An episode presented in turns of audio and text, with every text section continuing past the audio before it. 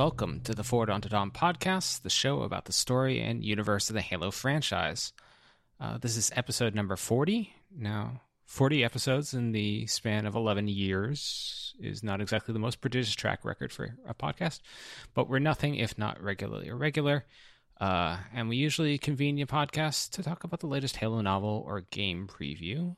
Uh, but this week we're going to do something a bit different. It's a draft for the Halo Expanded Universe sort of Hall of Fame. Don't know if you've noticed, but the Halo EU is massive.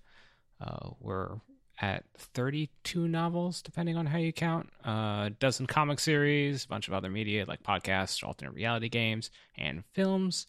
So we've gathered a fine panel to talk about their favorites and determine the greatest of all time.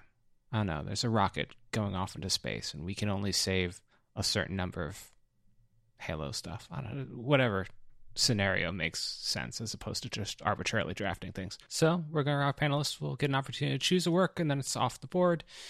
And so yeah, if you all wanted to talk about and pick Halo Nightfall as your top pick, I'm sorry, that's just not possible. Only one person can get Halo Nightfall. Uh, we'll go a few rounds and see what happens.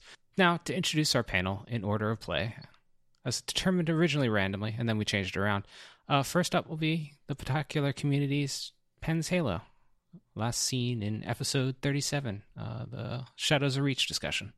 Hi, everyone. uh, then will be my co host, Danny. Hidely hoodly. Then it shall be me because I'm an ingracious host, and then it'll be Nakai, Covenant Canon, last seen episode 38. Hey guys, well, glad to be back. Yeah, I guess this is your first real episode because it doesn't count the last time because you came on late. We magicked you into the yes recording, the magic of editing. But now you hear it from the beginning. All right, so pens, you can start it us off. What's your top pick? Uh, yeah, my top pick is going to be Halsey's Journal. Um, out of everything in the EU, I mean, we've all talked about it, and if there's one character that just seems to go through the entirety of the Halo universe, it's Catherine Halsey, and the journal that came with Reach just gave tons of insight into her character. I doesn't make her any nicer of a character, but she is probably one of the most well developed characters I've come across in all of gaming, and and and uh, just everything about that journal was really well put together, and uh, it just gave tons of insight into her, um, into her character. So and we're we're getting stuff followed up on it, like the the leftover Flash clones featured in Shadows mm-hmm. of Reach. To this day, I still think it's kind of a, a dick move to have Eric Nylund come back to the franchise just to explain and rationalize all the stuff he did to change his story. Um, especially now, given what we know about the the Bungie uh, Microsoft relationship when it came to the novels. But I definitely agree. Yeah. It was in my list, short list. Um, and and the missing pages part of it was I'll admit that drove me nuts when I first got it. I'm like, did I get something that was flawed? what what's wrong here? And then I realized that's the way it was yeah, supposed to be. that's a, a good point actually, because I don't think lots of people knew that that they they came with pages ripped out. Um, and the idea was that a couple were sent out with unripped pages, and the idea is that you know, whoever got those would reveal what was on those. And for whatever reason, whoever got them never did. um, weren't plugged into the Halo community on the internet or something. To be so, fair, um, you can't really blame an eight year old on Christmas Day, Karen. To be fair. yeah, that's true. It could have gone uh, yeah. the limited edition to some kid who just grabbed the statue and forgot about everything else. Um, yeah, so I mean, now it's been a couple of years. I think. Uh, I think Nylund and up revealing uh, that what it was, um, and that it's intriguing. It'll be another thing to see if it ends up uh, showing up later on in something else. Um, that's the the thing about the Halo expanded universe. You might have to wait a decade, but stuff tends to crop up again. Mm-hmm. Absolutely. Yeah. All right, Danny, your pick. Oh, okay. So, um, I think the the one I'll choose off the top here um, is going to be Hunt the Truth. You guys remember Hunt the Truth? You remember the wave yeah. it sent out? That was a great uh, audio drama. Yeah, That was amazing. the thing is, Hunt the Truth kickstarted off the Halo Five uh, marketing campaign. It was a big, big push. It culminated with media spots, commercials on Super Bowl, and Hunt the Truth was the the big meaty um, uh, dish for us to tuck into. And there was a lot there. There was a lot of hype going on with the marketing angle. We were pre-set up, preconditioned to have sort of expectations in mind with the sort of visual imagery that the marketing team were sending out with the uh, you know the bullets and the Master Chief visor and and this was the the sort of tailor crafting into the whole thing. I was I was sucked in. I, I wasn't expecting it to be as hard hitting and to uh, and to personally enjoy it as a as a, as a media uh, event as it were. But it was it was it was delicious. Um, I think they misstepped actually with the uh, the sequel to Hunt the Truth, but that first one was so unexpected, and the it, the quality bar that they hit right out of the gate just it was it was pitch perfect and tone perfect for what we needed to to fit that moment as fans. And I think I think that was the most successful three four three have been in doing something signaturely layers that you can say, well, this is Absolutely. this is something that they've Mhm. done, and no other company could have done it like this, and they nailed it.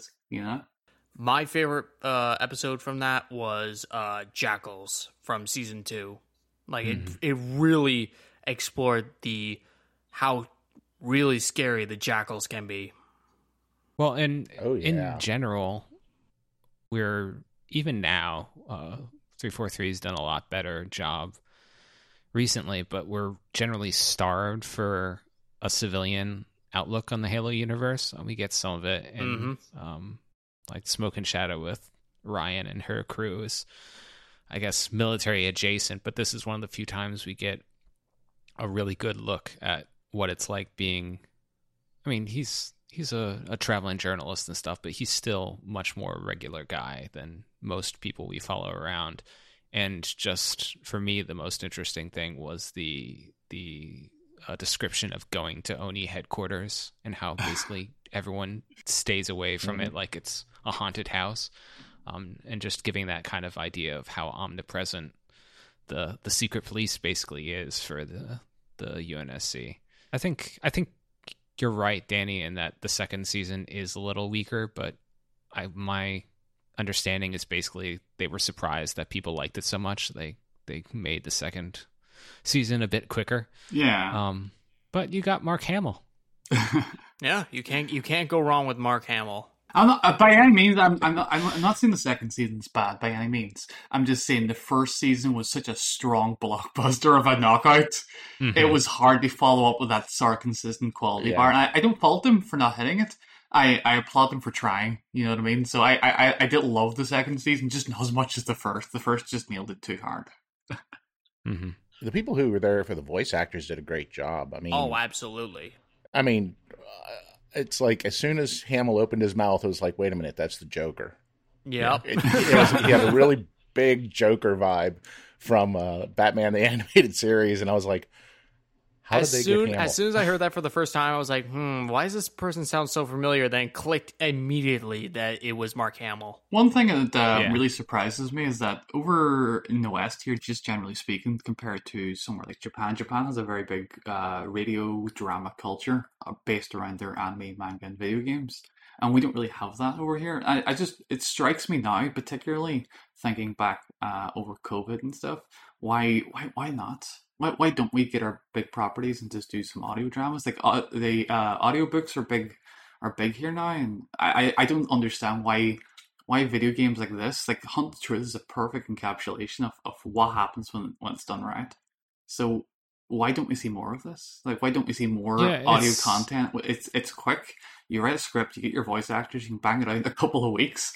You know what I mean? There's no drawing, there's no video games involved, there's no big production. It's just a couple of voice actors, a couple of writers, and get that content flowing. I think it's it, that's also one of the things that uh, Hunt the Truth kind of came at the perfect moment because 2014, 2015 was everyone like everyone who hadn't discovered podcasts. To, like, have you heard of these things called podcasts? Like, they had Serial and all that stuff. Yeah, it, it pretty much helped help boost up the the popularity of podcasts, pretty much. Yeah, and it, this was kind of like Halo's entries. Like we give you something that obviously it's a marketing tie-in, but it stands on its own as a engaging piece of media. And yeah, they have. Yeah, it's kind of funny looking now. I didn't even look at all the credits. So you got Keegan Michael Key was Benjamin Giraud, it, Cobie Smulders, uh, Jennifer Hale, Troy Baker. So like the obvious video game people, but Kumail, uh, Nanjiani, yeah, Laura Bailey, so many people. And surprisingly, um,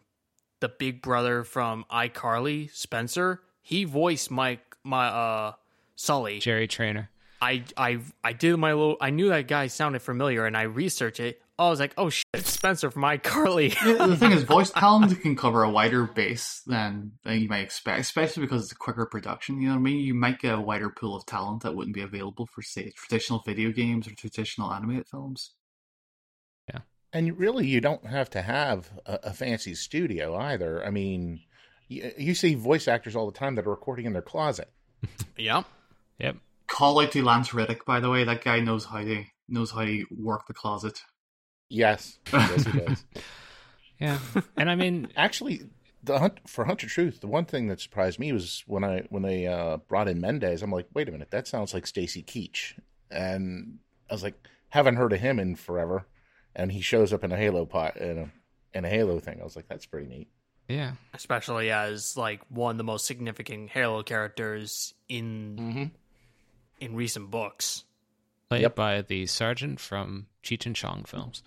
Oh God, I forgot about that. That's that's how I know the him from. Uh, Actually, I remember him from Mike Hammer. oh, that's a good. Well, you're aging yourself there, dating yourself badly. I know.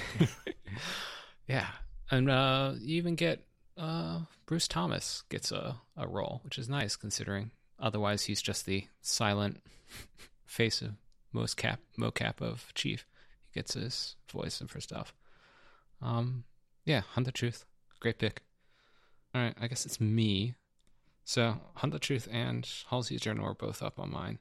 Uh, I'm going to pick Halo Evolutions. Um, Oh, Ooh, I like that one. the original anthology, Halo anthology. Well, I guess I guess it's depending if you count the Halo graphic novel. It's the second one, but it's just full of great stuff. Um, Absolutely. yeah. there's definitely. no oh, the weakest of the story is something like Palace Hotel, and even that um, I enjoy. Uh, the it stinks that they did this weird split volume thing later, and some of the best stuff uh, got added, but only in the second volume, um, like Mhm. uh, Wages of Sin.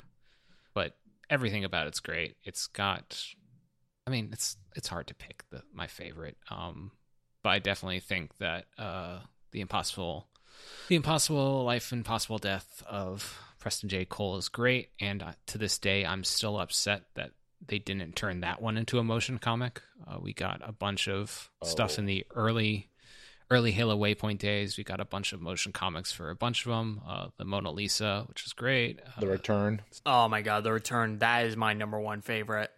Shocker Yeah, to no one- one. That one was uh, midnight on the heart of the Midlothian. yeah, Heart of Midlothian. Oh yeah, that one. Oh my god, that showed like the real grit and like like that Oh, would yeah. re- like that would really justify the R rating that Halo got in that day. If they had like stuff like that. Wasn't that Frankie's wee story? yeah. Midlothian, yeah. Thank you, yeah. sister. Got a Scotsman running around.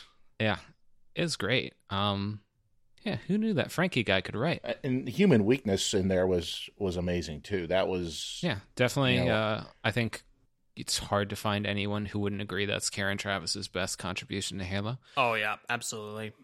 Yeah, it's for the most part like standout story after standout story. Um, and we sort of got a free sequel to it uh, with Halo Fractures. I just want them to do more. I love the anthology Absolutely. stuff, um, especially since it is a way of uh, giving us small stories and characters that couldn't hold up a video game or a novel. Okay, Nakai, it is your turn. Okay. Um if I were to say, I would have to say the uh Halo graphic novel. That is by far like the the art style is just amazing.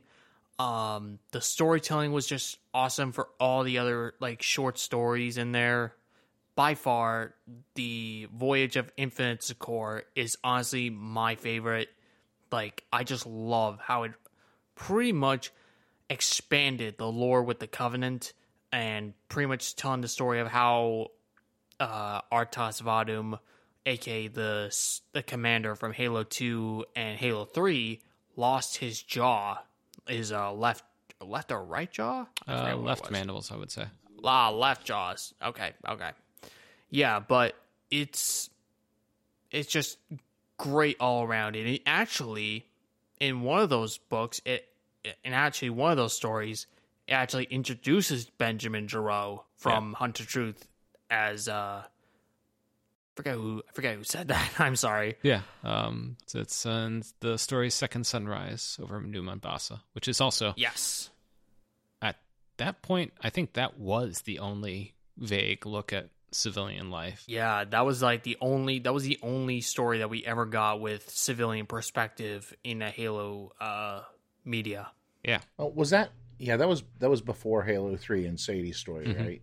Yeah. yeah. Yeah, so it's definitely uh, you got armor testing in there, so we get Maria introduced. It was pretty much testing out this the armor that Chief would later wear, which works as an explanation for why it is already beaten up when Chief suits up. yeah, it does make sense. Um, then breaking quarantine was really good too. How Johnson escaped the flood was like sort of not really a necessary thing, uh, but it's a really cool, really interestingly illustrated. Uh, but along those lines, uh, so there's armor testing, Last Voyage in this Succor, Breaking Quarantine, Second Sunrise over New Mombasa. Um, and the other uh, minor thing, which ended up uh, playing a role later on, was it had a, and actually is sort of the precursor to like the the data drops um, that uh, they do or catalog posts on Waypoint or the Halo Loot Crate stuff was uh, page 122, which just had like excerpts from uh, Oni agents. Um, and basically was the first place that introduced the idea that Johnson might be an Orion candidate.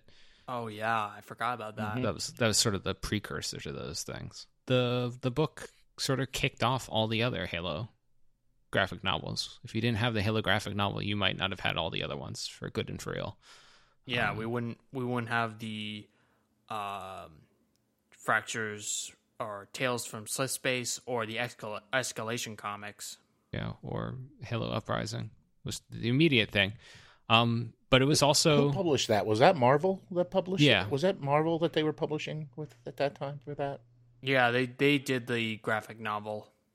Yeah. Um, and it was at the time it was also impressive because it was a critical and commercial success and usually the video games to comics tie-ins were terrible and no one bought them because they were terrible uh, so in that way it sort of was laying ground um, and actually we just got news recently that uh, it's been out of print for a while but dark horse comics is going to be uh, releasing a new version in late september 2021 you will be able to grab a new edition that wraps us one round. So now we'll go back to pens. Well, considering that you took out about five of my picks on my list with uh, choosing evolutions, um, I'm going to say uh, "The Fall of Reach," uh, the the novel by Nylund. Um, I mean that that is that's the that's the start of it for me. Uh, I mean, I I played CE, but it wasn't until I picked up Fall of Reach that I really got interested in the overall story of Halo and and you know just the backstory with Chief and the rest of Blue Team and all the Spartan Twos, um, Halsey and um, Keyes, and later finding out that he wrote that in seven weeks. I just it, it's it just amazes me that that's where it started. It's astonishing. No, no. So, and like I said, just the, and then the story behind that and the efforts to try to get it published are is like you would imagine that would be a novel in and of itself. You couldn't realize that that actually happened. Yeah, I think you'd never get everyone to talk about it, but it would be interesting to do a little dramatical retelling of the early years of Halo. Yeah, there were a lot of stuff going on. Basically, created a whole bunch of stuff, um, and it's it's amazing how much of his choices um, and Microsoft's choices, even back then, set up Halo. Um, Eric Trautmann was talking about uh, how he implied basically that they created the insurrectionists because Bungie was just going to have a bunch of random ships around because it was cool before the aliens showed up. And Eric Trautmann was like, why would the humans have a bunch of warships if they're not fighting anyone? and so they came up with a reason for why they have a bunch of ships in the games. That and we wouldn't we really wouldn't have had Halo 3 ODST if it wasn't for that for that novel either. Yeah. Because they were the ones who created the ODSTs. Yeah, and they or the the idea of the ODST that Bungie then developed into uh, the game. Mm-hmm. And apparently they had to be pushed to put them in Halo 2 too as well. So yeah, owe so much to the Fall of Reach. An obvious an obvious pick, but a good one. Okay. Danny? So I think in retrospect, it might have been better had we had uh, a little rule for this discussion that uh, forbade anthologies and collective single pieces just because I feel no, it's, that it's that's cheating. just a great pick because you you get to pick multiple stories. No, that's the thing. No, that- yeah, that's the thing. I feel like I'm cheating by by having this luxury, but um, I would nominate uh, Halo Legends, um, just for my own personal bias. I love anime manga. I love uh, art style. I love that we were able to have uh, a project that showcased Halo in in a different light from the perspective of those different directors. And um, if you've seen other anthologies like the Animatrix, and there's uh, there's actually a Star Wars uh, anthology coming out this year, which should be freaking amazing. And uh, there's just not enough of it. I was hoping hoping to see um, uh, another uh, sequel project to uh, Halo Legends because like there's so much potential there. Even if the individual stories didn't didn't rock everybody's boats. Um, Let's just say there, there, there was potential there. You know, just animated Halo. It would have been cheaper than a live action show. We could have gotten it out a longer, a longer time ago. You know what I mean? So there's so much potential, there, even on one-off things. And there was a few directors I wanted to see. Uh, one of them passed away in the time afterwards, uh, Satoshi Kon. But there, there's so many new directors out there that could bring something to the Halo universe that really wouldn't have a, a niche right now in that media landscape and something like Halo Legends would give them an opportunity, I think, to to bring just a little take to the Halo universe that I think we all appreciate. Which one's your favorite out Yeah, of you have to pick. That's the other question. Oh come on! Oh, the the bit wasn't it? No, no, no. I'm I- I'm going to go with the stupid one just because I love the fact that it broke into a different audience. You know that sort of comedy, manga, anime oh, stuff. Oh, yeah. That GIF, those memes from that little thing helped tap Halo into a new audience. And I obviously we're sitting here going, "Who gives a shit about those guys and those those children back then?" But that's the sort of intermedia marketing that's really important for for what Halo's being pitched towards nowadays. It's not just a sci-fi game on Xbox for a bunch of bros. You know what I mean? They want to tap into a wider audience, and there's different ways of doing mm-hmm. that. And tapping into that fan base, those those people online, as dangerous as that is. I think they were successful, at least tickling tickling their funny bones for a couple of minutes. You know what I mean? So Yeah, I, it's definitely it's interesting in that I don't think the Halo things like the Halo graphic novel or Halo Legends would happen now just because in a lot of ways they feel like products that were a lot more hands off that Microsoft wouldn't do now that they would have yeah, their hands in it a lot more and a lot more oversight for good and for ill. Whereas, yeah, like they just let these big Japanese studios do whatever they wanted. And, and just for the record, guys, there's one little bit of, of Legends that justifies the whole fucking thing. Even if the rest of Legends in your eyes is trash and not worth your time, you've seen Origins, right? Yeah. Before Mhm. before we had this Yeah. explosion of content that went into that particular corner of the Halo universe, Origins gave us a really, really meaty first look at a lot of that stuff, the visual imagery, some of that stuff that we were teased at in the games, and it sort of brought that closer to us than anything else in the in the franchise had before that. Oh, absolutely. And we we don't know. We can still see if some of that random stuff actually comes to pass in a similar way. We're like, wait, is Chief and Gravemind going to face down? And there's the, like, wait, this is Cortana's ship. I'm like, what's going on? And I will point this out right now. Uh, the duel is just a masterpiece. Just want to point that out. Oh yeah. Like motion watercolor look to it. and not to mention like the emotion that it had like and it tells like from a different perspective like like you said earlier from and in this case like with the covenant made made them more humanized which i appreciated and loved Yeah. So there's the duel origins, uh, Odd One Out, which is the non-canon one Mm. by Toei Animation. Uh, the Babysitter, where Shock, the Spartan's a girl. Uh, Homecoming, where actually that's I do remember vividly the trailer, which actually the the the trailer for uh, Halo Legends is honestly to me better than the the thing in total because ultimately the anime stuff didn't work for me but the the trailer is rocking. Uh, the soundtrack for Halo Legends is great. You did mention the uh, the prototype, the um, Oh, yeah. the Mac one. Uh, Yeah. I love I love Mac. That was Halo Mac was just that's something I didn't expect to exist, but I want more. I want- Yeah, and that actually that tied into was it Halsey's journal where they they basically had the Prototype. yeah the Oh, no, um, is was uh, like Mark three or whatever. Actually, yeah, that had that there was an image in there of that mech. It was like supposed to be a really early development of Mjolnir or powered Mhm. assault armor. Yeah. Yeah. So there was a little tie in there, and stuff from uh, the package I think has shown up later on, little tiny bits. So it's it's definitely still remembered the Halo franchise.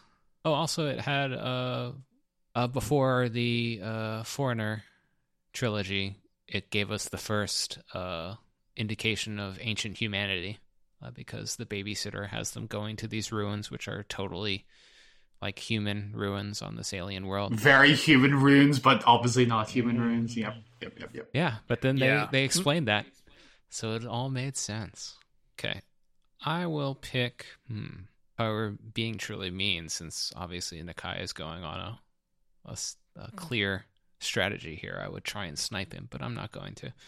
Um, you can snipe me i don't care uh, I'm going to pick Conversations from the Universe.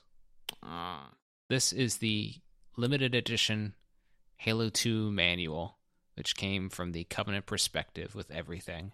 Also, in the, the manual, they had Conversations in the Universe, which were just short little uh, bits, people around, like from some elites, talking about, hey, why are we trying to kill these humans the entire time? Uh, and why are the prophets favoring the brutes? Stuff like that. Um, apparently this was also substantially written by Frankie, so maybe that's one reason I like it. Uh, but like we were talking about, a lot of these these these pieces of media we've chosen were some sort of like breakout into a new corner of the universe or something like that, or a new medium. Uh, Conversation in the Universe was one of the few examples of giving us more of those perspectives. Um, and a lot of the stuff obviously couldn't fit in the games, uh, but it was nice to have. And I wish, I wish we got more stuff like that. I know game manuals aren't a thing anymore, but it'd be nice to have, right? Uh, Nakai? this is gonna be a random one the loot crates from a few years ago those ones were or at least okay let me correct myself the first wave of the loot crates. Those were my favorite also. Those those ones i would keep in a capstone also. As you wish, I will allow you to draft the entire loot crate. because those delve so deep in lore in like even in little documents from all over halo uh, media from uh, halo renegades uh, hunters in the dark the kilo 5 trilogy. It pretty much those uh, series like it really expanded the lore in different measures which it wasn't really that necessary the first wave not the other ones because they they lacked the lore stuff, which, as many of you know, I'm a big lore nerd, and yeah. But it did. But I will say this: the loot crates they did provide us a lot of uh, juicy um, merch, like say for example, um, a grunt uh, keychain, which that I still have and I will always love. Um, the statues, um, and uh, yeah, like, like, there's stuff that I still use to this day, like the Noble Team uh, sunglasses. Um, they're just like I said before. Um, the loot crates they do expand the universe out from other pieces of lore, like, um, like I said, Halo Renegades, uh, the Fall of Reach, um, the Kilo Five trilogy, and so many, so much more. And I think, in terms of like, I think the casual fans to the heavy duty lore fans could appreciate the loot crates had it continued and had it been revealed, had it been changed back to what it was during the first wave. Um, but yeah, I I would say the the my favorite of the loot crates has to be the Covenant uh, loot crate, where the with the Prophet of Truth uh, stat, statue uh, that we got. Was was that in the second wave? I believe so. I believe that was yeah. in the second wave. I have to say the the of the loot crate actually really pissed me off. Like I, I don't mind loot crates. Like the idea of buying tat and getting every month is, is awesome if you're into it. Like I have no problem with that.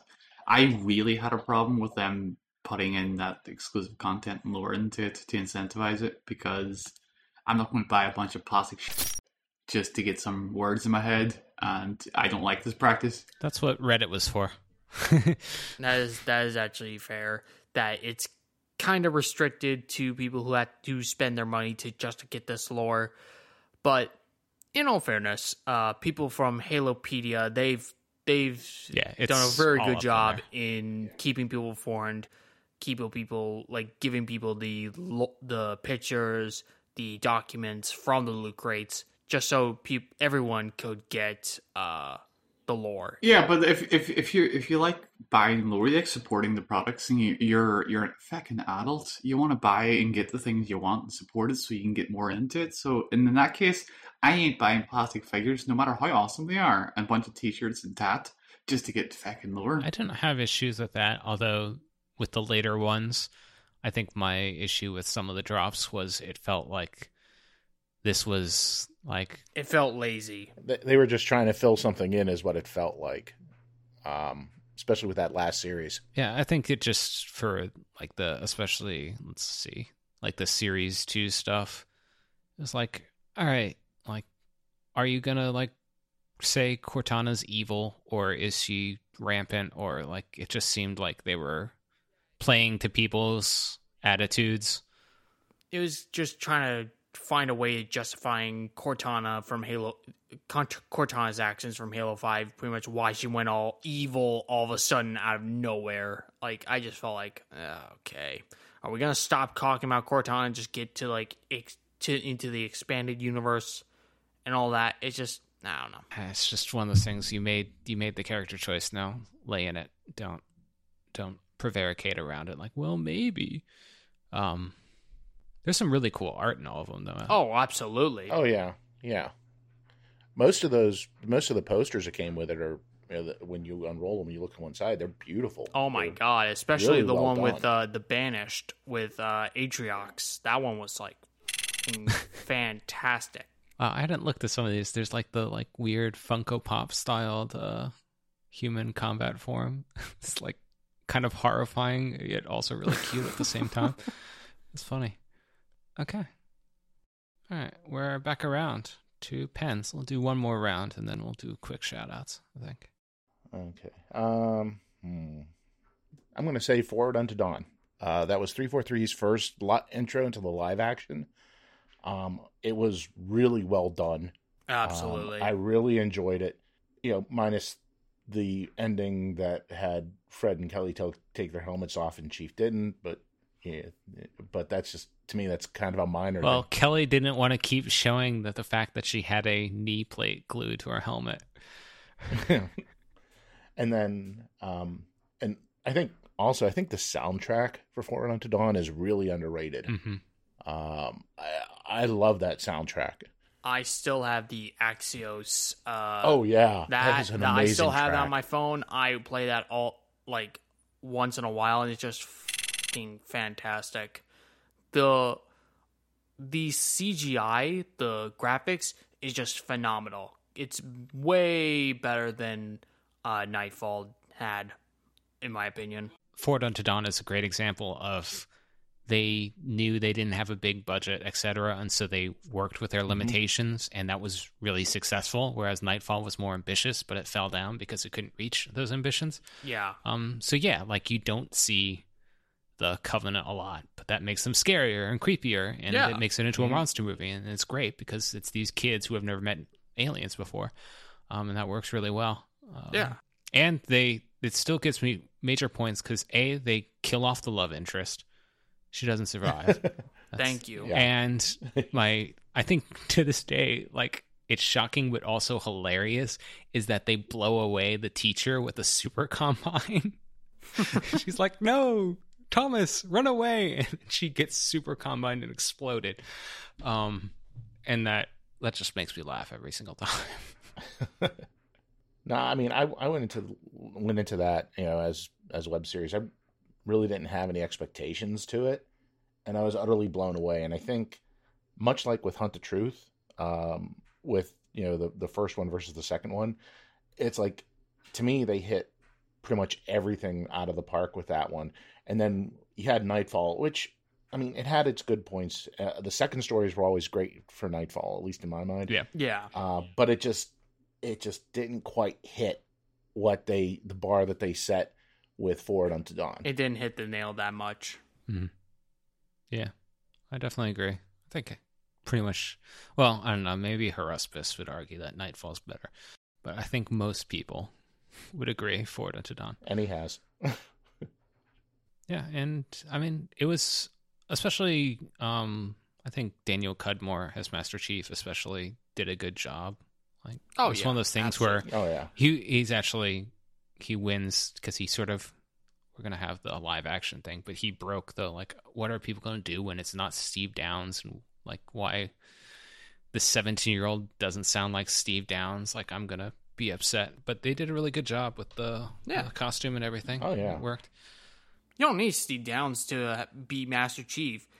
Like as long as they get like the tone and pretty much the character down, you don't really you don't need the voice actor. You just need to keep true to the character.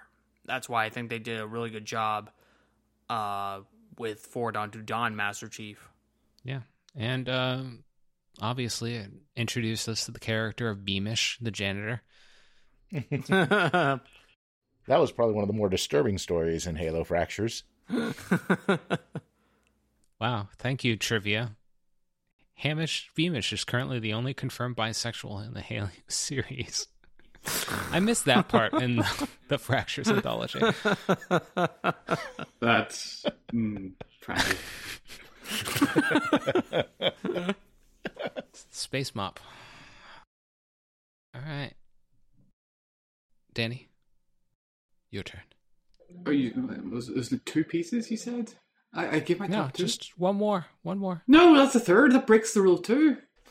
no, I never said top two. What are you talking you about? You did. You said two pieces of media. That was your explicit instructions. I followed to a letter. Well, now you're just gonna have to pick one more, Danny. Uh, okay. There was one I was going to bring up earlier, and it was kind of brought up, but not as a as a as a, as a focus. Um, I'm going to pick uh, okay, the return. You're going to specifically pick the return. Fine, I'll allow it. It's actually it is weird to think about like because we were talking about earlier how Origins was sort of like a, oh what's going to happen in the post Halo 3 era like that entire thing and Return was also like that that it was set super far in the future and we had no idea what was going on really in the universe in that point and at this since I need to double check, but like now we're basically past it in the the Halo timeline. So it's kind of funny to think that it was it was so far away, and now we've lapped it with events after it only took a decade or so. But the return is honestly an amazing story. Yeah, both as a uh, story within Evolutions and as a motion comic. I just love the imagery. The only reasons why I liked it is because it's a post-war story. It's it's from the other side, it's from the enemy side, as it were, and it's also uh, a continuation because uh, when Halo Three ended, like that was it. Like how do you how you walk forward a bit and tell a story in that post setting? And I think the return was a really good uh, template of how to go about that. If you don't want, to, if you don't want to bring the whole universe with you when you go forward, how do you go forward and tell a story in that post-war setting? And like, I, I think it's still very effective. It's simple. Like, it's not trying to tell a, a massive scale story. It's it's pretty small scale, but I think that works its mm-hmm. Uh, benefit. And it's oh, it's worth noting absolutely. that uh, definitely the for the people who the high the mendicant bias needs to come back to Halo fans that's one of your your possible uh, things because the shipmaster mentions that the the uh, example of the monitor that they found um, on the human outpost looks like an oracle that he once existed in High Charity. Could be talking about 343 Guilty Spark. Could also be talking about Mendicant Bias. So mm. maybe. Mm-hmm, maybe. Yeah. Mm-hmm. okay. Um, for my third pick, I will pick Halo Silentium. Mm. Um, mm. this was something when we we talked about it on the the Fudcast way back when. Um, it was one of those things where after I read it, I was like, you know what? If they ended the entire Halo universe with this book, I would be fine because it did such a good job tying into what we knew, answering like some long simmering questions, uh, like callbacks to things like uh, 343 Guilty Sparks uh, conversation with the Didact and like if it was your choice, would you do it? Um, everything like that. It was, I think the overall the Forerunner trilogy was kind of uneven. It was also just so remote in a lot of ways from everything that we knew, uh, for better and ill. But Silentium tied it in, um, and it's it's kind of funny to go back to the the pace of it is relentless, um, and it really fits into the sort of tragic story of the Forerunners that everything kind of falls to hell at the end. Um, and they're just trying to figure things out. Um, it was it was a great book, a great end to the trilogy, um, and it could have been in the alternate universe where, for whatever reason, Microsoft decided it hated money and canceled the series. It would have been a great way to end it on. Yeah, I mean, it it took a bit for me to get used to Greg Bear's writing style, but um, yeah, uh, especially in Primordium, but uh, Silentium definitely was really good. Um, and the um, the additional audio. Oh yeah. Um, oh yeah. After that, which kind of told like the post story or the yeah the reseeding of Earth, um, was really well done too. Well, that's the it had like two. It was I mean, it's one of those things that is annoying if you buy the book and it doesn't come with the entire story. Yeah. But I think it had ended up having two uh, audio postscripts. Um, one that had the reseeding of everyone, um, and the trial of mendicant bias. Um, yeah, it just tied in really well with everything. Um, and that stuff. Speaking of plot threads coming back after almost a decade, uh, a lot of the stuff in Silentium with uh, Path Kethona and stuff, Kethona, uh, turned up in the latest uh, Halo novel. So after all this time. This thing still matter and come up with resonance. Okay. Nakai, you want to pick one more? Okay. Now, this is going to come as a shock to no one, but uh, Broken Circle. Absolutely love that novel. It was, it, like I said, shocker to no one. Um, this book is just full of interesting perspectives to elites who wanted who didn't want to join the covenant and those who were fully who were it's pretty much a two-sided story for both elites and prophets. Like it like two different sides of a coin. It really makes both species gray and also tells pretty much the how how sensitive the situation was with the founding of the covenant. And it also shifts to during the events of Halo 2 which is honestly just amazing. I love the story the the writing style. Uh, that was John Shirley. Ah, yes, John Shirley. Yes, he did a great job with uh, flushing out the characters. I particularly love Ussa 'Xellus. Oh, what was that? And Mken 'Scre'ben and his descendant. Um, and just so much, so much other. I can go in all day, but um, overall, I love the book, and I would carry it with me to my dying breath. Yeah, it's also the most. Uh, if you wanted Bioshock mixed in with your Halo, it's the book for you. Oh yeah, because John Shirley wrote the the Bioshock novel Rapture, and there's a lot of the same kind of things. Uh, with oh yes, the, I forgot about that. The wrecked Forerunner installation where half the people have gone crazy. oh yep, I can definitely. I similar vibes. Definitely see that now. Actually, yeah. I always liked the concept of the shield world that would disassemble itself before it went through slip space. Yeah, yeah. Well, and that that, that was that really tied cool. in with, and I also and I love, and I love the concept that there were elites who didn't want to join the covenant. Oh yeah, well, you kind of got that in um, the duel and uh, things the like duel. That. Yeah. but it was yeah, it gives you yeah, more that's true. information. Also, that's but true. This the that that novel was the first one actually got into it deeper, and that was pretty interesting too. Like I said, both the elites and the prophets made made them less one sided uh, characters, more gray instead of black and white. Yeah. And uh, we get to go back to the the San'Shyuum homeworld where the guys who got left behind became like weird biotech system shock. People. Yeah, and there's actually living living plants that are, that they actually ride living plants. Yeah, it was super cool. It's weird and bizarre and stuff that we don't normally get in Halo. Like really alien world, pretty much. And it's got a whole Mars needs women thing going on too. It's a interesting subplot. High charity needs females.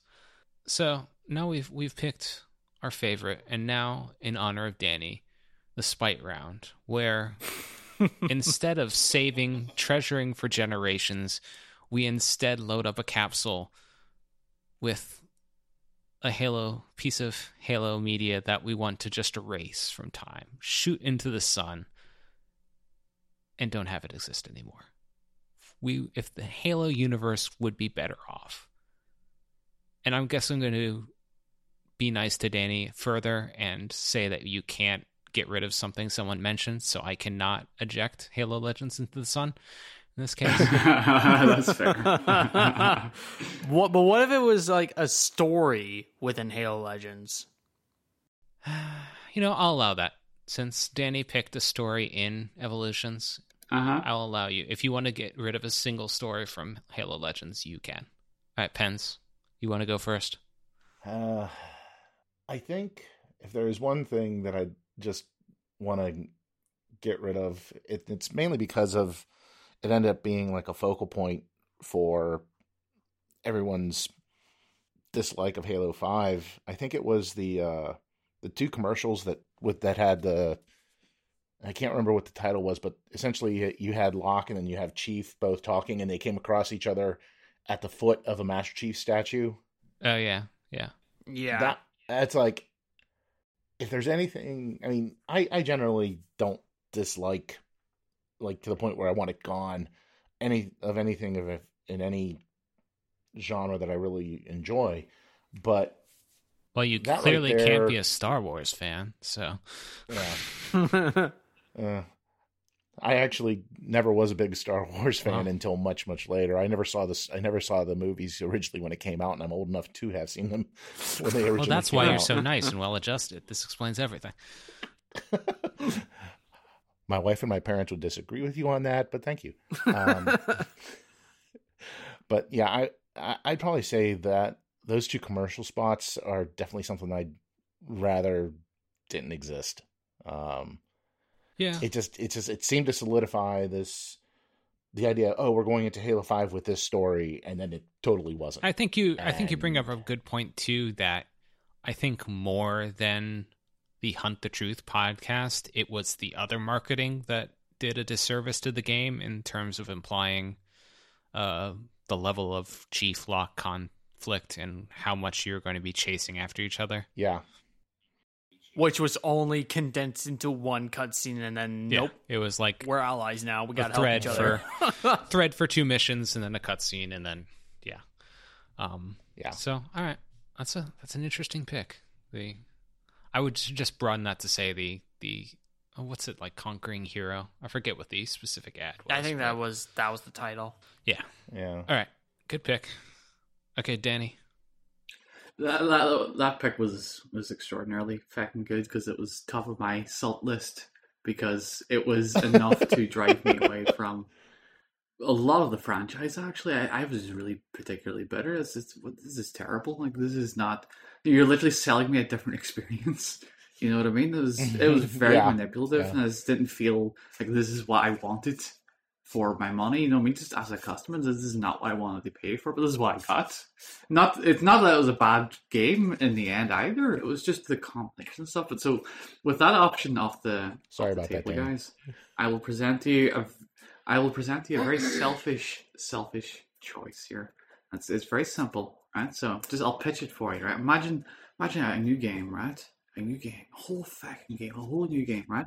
And it's set it's set around the events of Halo One, and, and, and, it draws right. Let's calm down. It draws from the EU. It sounds awesome, right? A new game, drawing from the EU, set during Halo One. How about we don't let you ever fucking play it because it's exclusive to some stupid chain in a different country? Fireteam Raven. I hate. It- It's not because it's bad. It's not because it is bad. I hate that it exists the way it does because I can't play it. How dare they make a Halo game I can't play? That is fundamentally against me. You know? I didn't realize that, that I didn't realize you couldn't play that. I've never played. I haven't even smelt the game. I haven't even smelt someone who's played the game. Even that's how badly in in in Fireteam Raven Droughtland that I exist in, and I probably oh, won't Jesus. Get a chance to play it anytime soon. And I won't because even if I do, like when I'm eighty, and someone finally offers me a chance, I will smash it to bits in my old crippled hands. You know, because that's how much spite I feel toward that no, thing existing right now. the the plastic itself, the plastic gun will just disintegrate in your hand. It'll go. Now, some of you guys, I understand, may have had an opportunity to play it, and I hope you enjoyed it because it sounds awesome. And it really sucks that, as a Halo fan who likes playing video games, I can't play a Halo video game because, you know, You know, Danny, I was going to say that shouldn't count because we said non-video game things, but A, it's enough of a spin-off, and B, it basically is the video game tie-in to the Hail of the Flood. So I'll uh, yeah. I'll allow your spite. I recognize your spite. Thank you. It's justified, yeah. The chair recognizes Danny's upset nature. All right. Had some picks, but I think going along with to piggyback on a pick that was made earlier, Hill, the graphic novel. I think it's overall okay. I like some stuff it. I don't like other stuff. But if you had asked me back then, hey, what's the follow up for the Halo graphic novel going to be? I would not have picked it's going to be a thoroughly mediocre four issue series to explain the gap between Halo 2 and Halo 3, and the final issue won't come out until more than two years after the game. And that is Halo Uprising. It's just really, aside from it's got the death of Ackerson and he goes out in a slightly heroic way, other than that, there's nothing that interesting in this. It's a bunch of people running around. It's Chief running around fighting some guys. I mean, if you really wanted to see him stick a brute up the nether regions with a, a plasma grenade, you got that in this. But for everyone else, it was just a waste of time and money. And I cannot believe that they actually made it they made a hardcover version of this in 2009, and then they made an oversized collection in 2013. So if four or five years after the series came out, you wanted a large, well, just perfect example of like, oh, I want a large format of this kind of bad art, you could get that. And it's just, there's, I wouldn't say it's necessarily the worst Halo comic, but it's definitely got the least redeeming value to it. All right, Nikai, you get to close it out. Okay. So, I was originally going to say odd one out, but after thinking it over, uh, nope. The one that deserves to be lodged into the fing sun is the Fall of Reach animated series. Oh boy, That thing, it did great disservice to the freaking mm. novel. No, I was going to say the, the I, yeah. I mean, the one scene where he fights the ODSTs is the one that always went dri- that drives me look, nuts. look like he was a psychopath. No. yeah, Oh my god, no. It was when it made him look like he was a psycho. yeah. Like honestly. And and and But it looked cool, right? It looked cool, right? It had that going for it. no, it did not look cool. I'll also mention this, and I know this might be a bit of a nitpick on my part, but having elites in in the Covenant cruiser where Sam dies, no, there, it was composed of jackals, not elites, not grunts. No, it, it pretty much ignored the book at all. It was just trying to show off. Just oh, there's blue team. Oh, just in case. It was a fine for establishing newcomers into the Halo series who don't don't really know uh blue team and all that that are coming to Halo 5 but still man like if you're gonna do it like that just at least be loyal to the source material Well, you know, it was it was loyal to the source material because, like the source material, Reach doesn't really fall much in the book, and it definitely doesn't fall in the the live action. it's like have it like more reach in it. At least the book had more reach in it. Yeah, like but uh, like there was only one like little scene where reach was in it. Like that was it. Like like 10 minutes. Nothing or not even 10 minutes. 5 minutes It was mainly their training pieces that were in there. Yeah, and that was like, and like I said, it was only Yeah. five minutes long. Well, see, I would disagree with you only for the reason that I love the soundtrack to it. Um, Oh no, no, no, no! Don't get me wrong. The soundtrack is amazing. but if we get rid of it, I don't get the soundtrack. Um, done by Like without the soundtrack, it like that's the only redeeming quality is the soundtrack and the anim- animation. The animation was good. Yeah, I think like Uprising, like the most damning thing you can say was that it was unnecessary. It didn't really do a great job of introducing Blue Team. It wasn't a good adaptation. We'd already had the Marvel Comics adaptation mm-hmm. of it, and then it had to be an adaptation. It added issues that weren't there before. It's not like Fall of Reach doesn't have canonical issues, but they added more. It's unfortunate. I mean, like I said, it was it was there to introduce new players in, which is something that I think three four three does need to figure out how they're going to do. Especially if you want people to get invested in the universe, they have to find a way to hook people to get them in, um, to introduce the characters and bring them up to speed without having to read thirty two novels or, you know, have have to go back and play all the games again. Um, you want them to do that eventually, of course, but there needs to be a way to bring them in, and I think this for that first attempt, I think just wasn't all that good. Yeah, it, to be very kind to the. at, at, I mean, very kind. That's very kind description. yes. Well, I mean, yours is probably more accurate. it's just you know, Yeah. All right. So, uh, I guess before we go, uh, if there's any, bring out your dead, if there's any uh, media you want to bring up briefly before we go that uh, should be talked about. Uh, the one I did want to, two I did want to mention uh, were Renegades, um, because I think like uh, Silentium, it was another great, like, ties in a bunch of Halo stuff.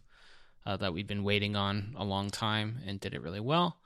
Uh, and then Halo Mythos, uh, the Oh my which god, that gives us some mas- that was a masterpiece. If there was any uh, Halo Bible, that would Mythos would be it.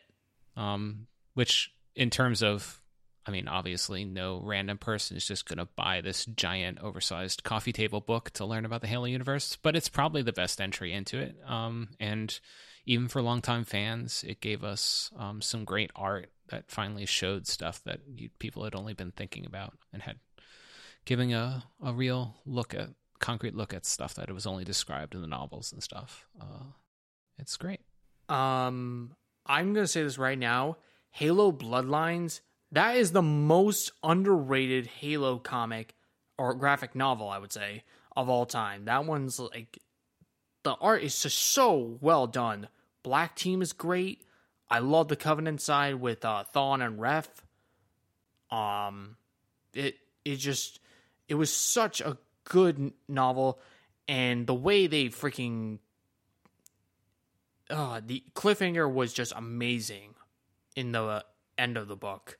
And then they were murdered. Halo Escalation did a great disservice to the Black Team when they were just killed off randomly. Yeah, yeah. Three four three did them dirty uh, on that one. I mean, I think my favorite part about that was they still left them in the original Mark Six for their their death. like they don't even get like the little Gen two hand wave. well, and Black Team is frankly dysfunctional as hell too, which you know, you see, like the Spartan two super soldiers. You know, you don't think that, but they just in that novel, it's like, wow, this is a really dysfunctional team that somehow still works together. Well, I think that might be one of the reasons, honestly, that three four three got rid of them because the whole, especially with the whole, the rest of the Spartans beat the crap out of someone to the point she lost her eye, and like they were having a relationship and stuff. Like they they didn't want to deal with that. Um, Hmm. I don't Yeah, know. I can understand that, but I mean, there had to have been a better way to, to send them off. There had to have been a better way. yeah, it's if you cared about those characters, that was definitely not a great way to see them go.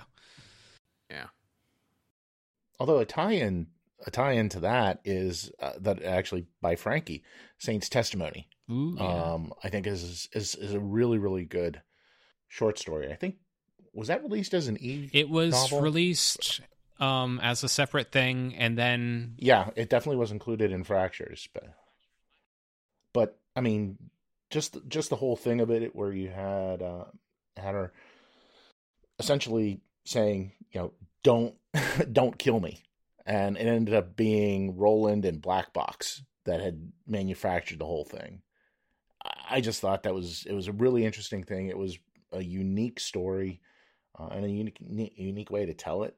Um you know I, I definitely think you know if you're looking for something that's definitely something worth reading and reading again too It's really for a short story. It gets a lot in there. Well, if we're gonna, because we didn't pick Halo Fractures, the other short story anthology, I would pick out if I had the single one there that I really liked, uh, Defender of the Storm, where we get to follow the life of the adequate observer, the mediocre forerunner. like we spend all this time with the amazing guys building like this stuff, and instead we follow like the the basic grunt guy who is okay at his job and he ends up uh, having this own little side story that doesn't matter at all to the the wider Halo universe, but it's really entertaining uh, and it's a lot of fun. Okay, well, thank Pens and thanks Pens and uh, Nakai for coming on. Yeah, absolutely. Thank you for having me on again. Yeah, yeah for real. yeah this time. definitely thanks All right. appreciate it Yeah. Okay. So that wraps up this episode of the Forward Unto Dawn podcast. Uh, show notes and links for this episode, as well as articles and more, can be found on our website, fourdungeon.com. You can subscribe to the podcast via iTunes, Google Play, if that still exists, Spotify, or Stitcher. Uh, check out our videos on YouTube at youtube.com slash fourdungeon. Uh, you can check out Kai's stuff there at Covenant Canon. Uh, and you can follow us on Twitter for updates to all our content uh, by following the handle at Forward Dawn. Thanks for listening, and see you next time.